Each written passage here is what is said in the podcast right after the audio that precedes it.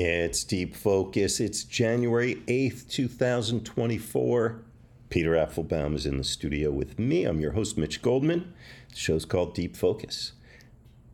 This is part three of three. Go listen to parts one and two before you listen to this one, uh, unless you don't want to. There are riches. Where shall we proceed? Uh, maybe some hemp. Hamp, hamp. Now, when you say hamp, some people are going to think of one thing, others are going to think of something else. And, we all are- love Lionel Hampton, but that's not the do, hamp I'm we talking do, about. But we're not playing him. Yeah. And uh, there are people who are way ahead of us already, hoping you're going to say what you're going to say. But uh, what are you going to say? So Hampton Hawes Hampton Hawes. was uh, a wonderful, underrated pianist um, in jazz. Um, he was a California person, spent a lot of time in LA. Um, I didn't get to meet him personally, um, but I did see him play, and I tried to steal everything I possibly could from him. um, if you guys have heard what I do, you know, I play saxophone, also piano, and I started as a drummer, so I kind of have always played all three. But um, some of these pianists were the biggest influence on me because that's where I learned harmony. I feel like I learned harmony 95%, probably more like 98% from listening, maybe 2% from something I got. It wouldn't have been from a book, but maybe just from something I asked my piano teacher Dick Whittington. I don't know if he's listening, but he's he's still out there, wonderful musician who lives in Carmel, California. And when I was a kid, I played like a kid. And then when I was about 11, I said, Mr. Whittington, can you show me how to play like an adult? and he played these two chords, and I still have been working those chords to this day. And I can sound like a kid or an adult. I've got options. But anyway, I digress. Um, Hampton Hawes um, was a, a pianist who um, I guess I want to say I haven't looked it up, but I want to say he was around a contemporary of Andrew. They both had come out of um, you know the bebop era and Yeah. were both very influenced by Bud Powell. but one way in which Hamp was different, uh, first of all, Hamp um, embraced the Fender Rhodes electric piano Mm. when it came in. Andrew, I don't know if he played much electric piano at all. He may have, but it wasn't really his thing. But um, and some people never did. Like Cecil Taylor was like, "I'm a pianist, not an electric pianist." He would not touch it. Hamp, however, um, had this wonderful funky style that lent itself really well to the electric piano, and he used it a lot. Um, but he also had this thing. Um, I was thinking of him, of him recently because uh, another friend, musician I really admired, passed away uh, very recently. Les McCann, Oh, yeah. somebody who was a dear friend of my friend Peter Engelhart, who's a, a pianist himself, an instrument builder in the Bay Area. Um, they came up together in L.A. And um, so I would talk to Les on occasion. Um, he's another one who deserves a show unto himself. But Les and um, Hampton Hawes and um, others like uh, you could say Ramsey Lewis. Um, These folks came out of the African American church Mhm. tradition of playing piano and organ. Um, Andrew, not as much. Um, uh, he grew up on the South Side, and um, he told me about going to visit his friend's church, but it wasn't like that wasn't the basis of his style, at least that you can perceive from list, not not in an obvious way. Whereas the '60s um, gave birth to people like um, like Ramsey Lewis, um, you know, Les, um, um, and then of course, uh, well, then later you had Abdullah Ibrahim Mhm. You know, Randy Weston to some extent. These were people who also came out of Thelonious Monk very much, but they were the pianists who were a part of what we now call the soul jazz Yeah. Yeah. sound. Uh, you know, and um, and that sound caught on, and even my mother, who was not a music fan really, um, had the Ramsey Lewis trio, the In Crowd, Oh, yeah. right? And so um, this was a time when um, these, you know, even Herbie Hancock, who who has had such a huge variety of music, you know, he had his hit with Watermelon Man. Yes. Right. Yeah, those were those were genuine top 40 instrumental hits right. at that time. Yeah. Yeah. So Hampton Hawes is somebody who had that in his vocabulary, but he never had a hit. He was just really a musician's musician. But the one thing that I am so happy I got to steal from him is he had a very, very developed left hand. Yes. And I don't know how many people out there know what I'm talking about. With in jazz, often your left hand plays the chords and your right hand is playing the melody, but you don't get in the way of the bass player. But then if there's no bass player, then you have all of that way to get into. So um, I I learned a lot from trying to copy what Hamp would do on records and watch him. Um, I saw him a few times in San Francisco, and I've always had a pretty good ear. So I would just cop what he was doing and go home and try to play it. Um, and um, there's a lot of good piano players out there, but I gotta say, there's not that many that actually do that, the walking bass thing. And um, and so that's something that that that uh, I'll break out with it once in a while. Um, you know, I kind of have my own way of doing it, which is a little crude, but. Uh, but I got to give props up to Hampton Hawes, and um, and I love hearing anything of of his. He was maybe not quite as abstract or far out as somebody like Andrew, um, but I love him for a different reason, and he was just very musical and super funky. And he, more than maybe any of the people that you were talking about, was really steeped in the church. Yeah, Right. His father had been a preacher, and he was a, had a very strong, maybe overbearing relationship on young Hampton Hawes, who I think was uh, he was a, a junior or the third, I think. I, th- I might be Ah, mistaken. I but didn't it's know been a that. long I knew he came out I- of the church. I didn't know that. Interesting. Yeah, and he was largely self-taught, I believe. I think My he- man. Yeah, yeah, I think so. So, Autodidact. yeah. So this is what uh, Peter Apfelbaum tasked me with: find a live unreleased recording of him. And I said, I don't think I could do that. And you said, Do it, do it. you can do it. Yeah, with that confidence Im- imbued on me by Peter Apfelbaum, I did discover a recording of Hampton Hawes at the Red Hill Inn in Pennsauken, New Jersey, May 4th, 1957. And it's a trio date with none other than Paul Chambers on the bass. And the drummer is one Richie Goldberg, who I got to admit, I that name did not strike a chord for me, but he was a well-known fellow around. This is, uh, I think, down Philadelphia way, more or less. And um, shall we? Yeah. Anything else? This is a Let me just say one Yeah. more thing, because if Yeah. Stephen Bernstein were here, he would say this, or he would want me to say it.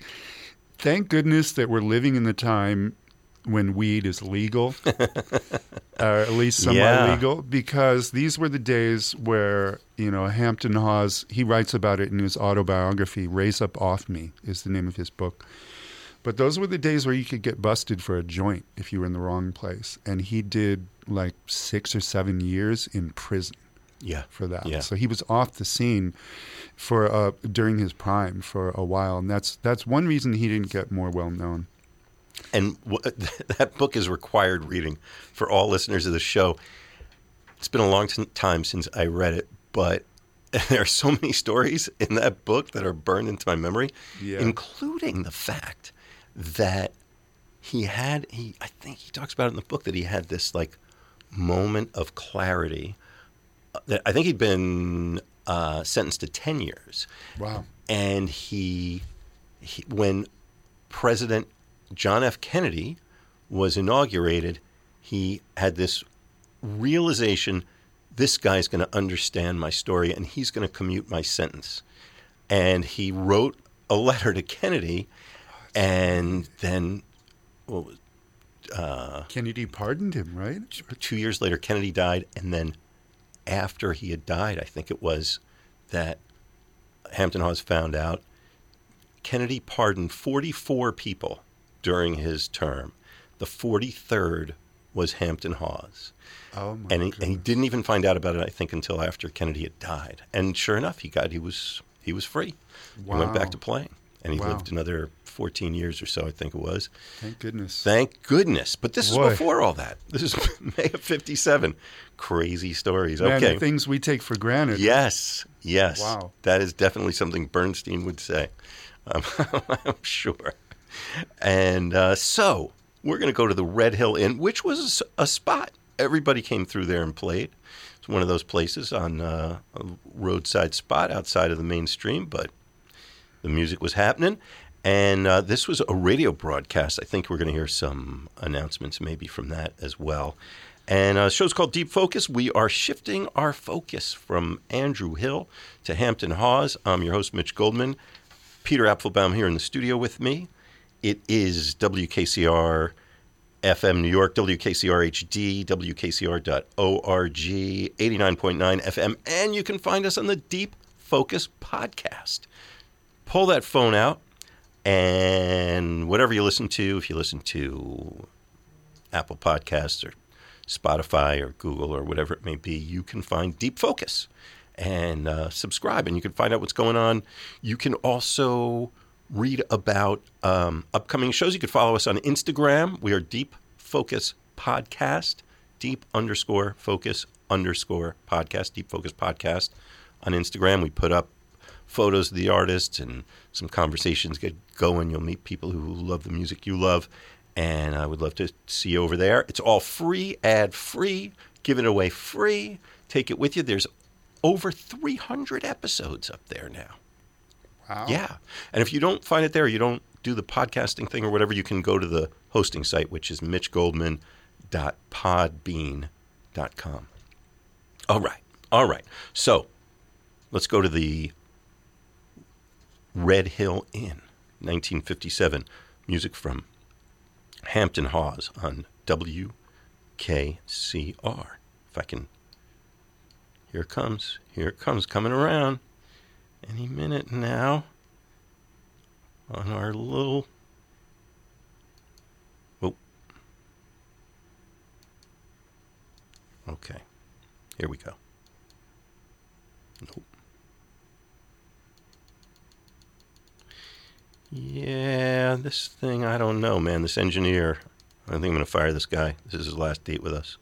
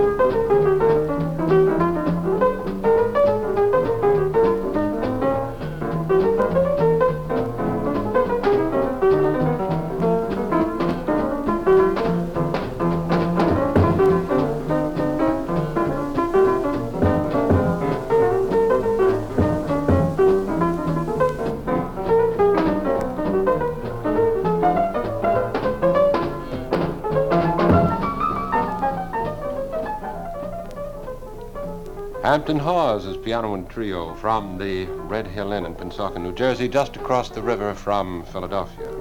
Leonard, how about the uh, personnel of Hampton's group?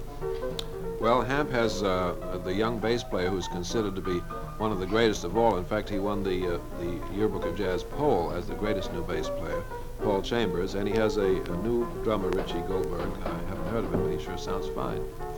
And everyone's listening to Bandstand USA on Mutual. And now we'd like to play for you an old jazz classic, How High the Moon.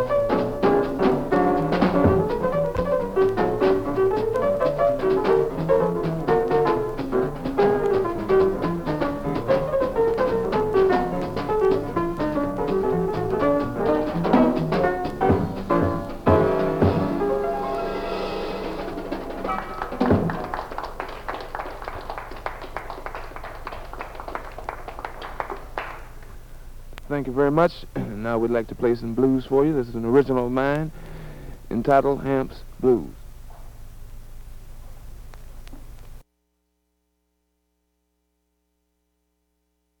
Now, as Bandstand USA takes you direct to the Red Hill Inn and Hampton Hawes. Thank you again, Guy Wallace, and a very swinging contest that is. And uh, although there's no contest down here as to who's really well in the most, I think we have a pretty wonderful week of music. Right now on the stand, it's Hampton Hawes, his fine trio, and a real personal favorite of mine in piano and especially bass with Paul Chambers. The drums are Richie Jones, uh, excuse me, Richie Goldberg. Richie Jones. Now then, all the things you are is Hamp's first selection, so let's switch it to the stand. Hampton Hawes, the trio.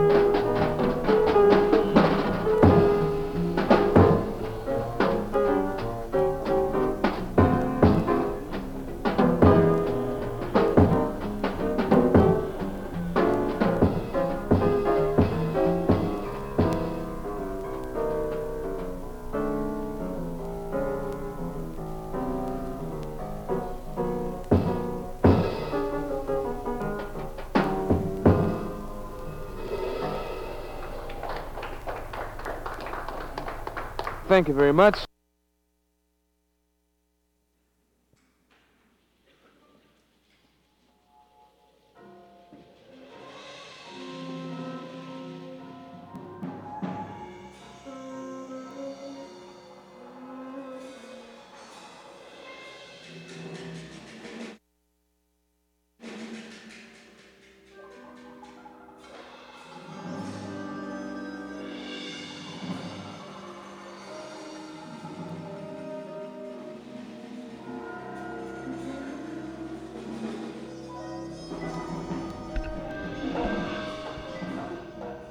A little bonus for you.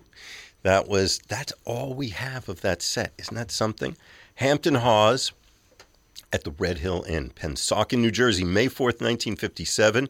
Hampton Hawes playing piano and Paul Chambers on the bass. Remarkable getting to hear him in a live set. And the drummer Richie Goldberg.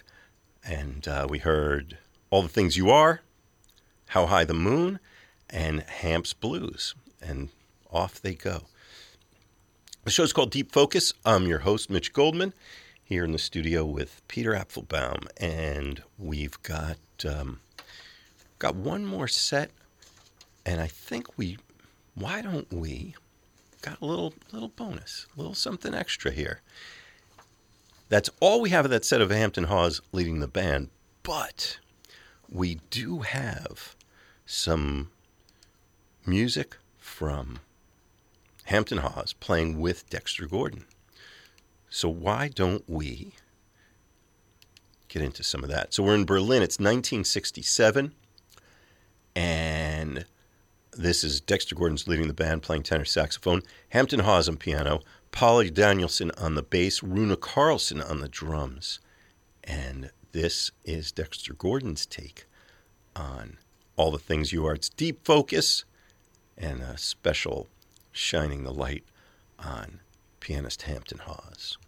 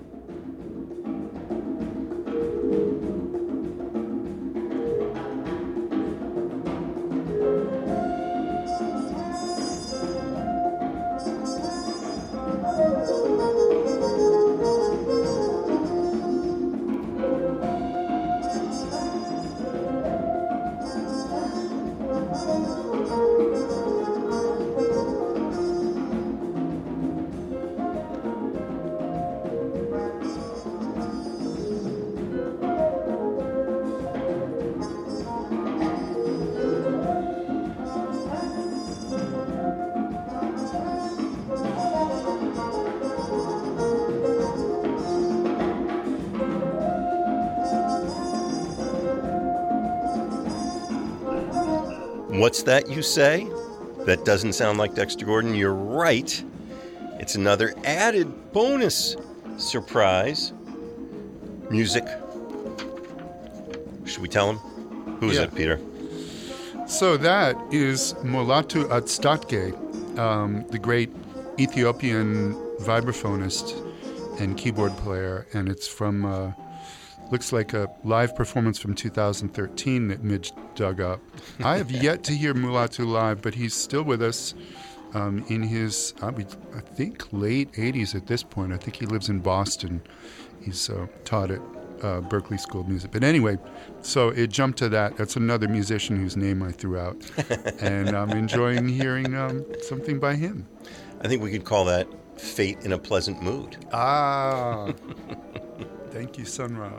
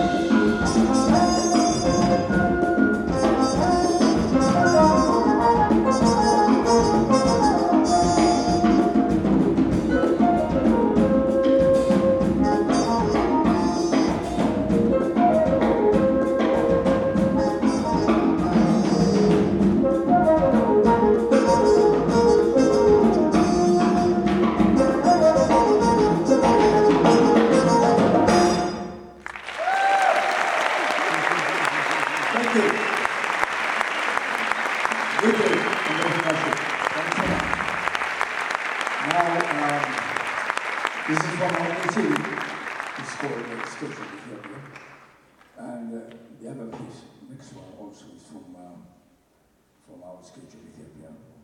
Uh, this is a very interesting piece because uh, these tribes from southern Ethiopia, they are one of those people who have really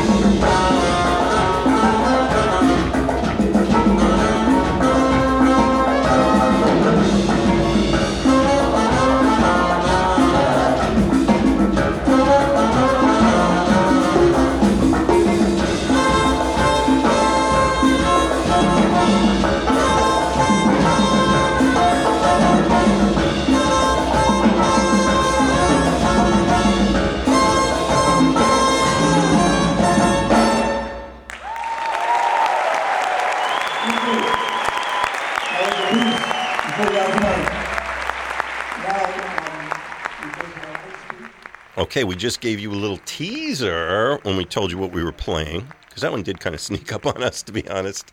Yeah. But uh, now, now that you've had a proper earful, we could tell you what was going on right there. And uh, so let me back out first and tell you that the show's called Deep Focus. It's on WKCR. I'm your host, Mitch Goldman. And my guest tonight, Peter Apfelbaum. We've been having a blast bringing you some music you've never heard. And Peter, what? Where'd you take us, man? What did you do? You slipped us into a laundry bag, threw us in the back of a truck. Next thing we knew, Yeah. Well, next thing we knew, we were listening to Mulatu, Mulatu Astatke. So that was a bit of uh, a, a bit inadvertent. happy accident. Happy accident, exactly. Um, yeah, we had um, talked about possibly hearing Dexter Gordon, but I had been looking forward to hearing this one. Um, and Mulatu Astatke is a really interesting musician to me. He is um, probably the preeminent um, composer of Ethiopian jazz. He's he's from Ethiopia and put out some groundbreaking records in the early '70s. Um, he plays vibes and also keyboards, and I I think on that it sounds like he's playing clavinet. Um, but he's really kind of um, a singular f- figure um, as far as I know. I mean, I was in Ethiopia about ten years ago with Bill Laswell playing with Gigi, um, who he was Laswell was married to at the time. Uh, important singer, um, and got to meet some great musicians over there that were kind of part of this whole thing. The Ethiopian jazz musicians, if they get a really good gig, they're playing in a hotel. It's Right, kind of sure. the opposite of here, right? It's one of those countries where the hotel has the sound system, they have the international crowd, they have the drinks. Um, there's other places to play, but the hotel is kind of the good gig to have. And he was playing at one of the hotels across town, and um, I didn't get to see him live, but um, really interesting musician to me um, in that he's, um, you know, he played, he's known for playing electric keyboards and vibes. And um, anybody who's familiar with Ethiopian jazz or Ethiopian traditional music will hear some familiar scales in that. It's very modal. Um, and Ethiopian jazz, I keep using that term, but it was a really interesting outgrowth of, um, I think, the influence of uh, the influence of American jazz on on Ethiopian um, culture, and Ethi- Ethiopian culture is is very strong and obviously very very ancient.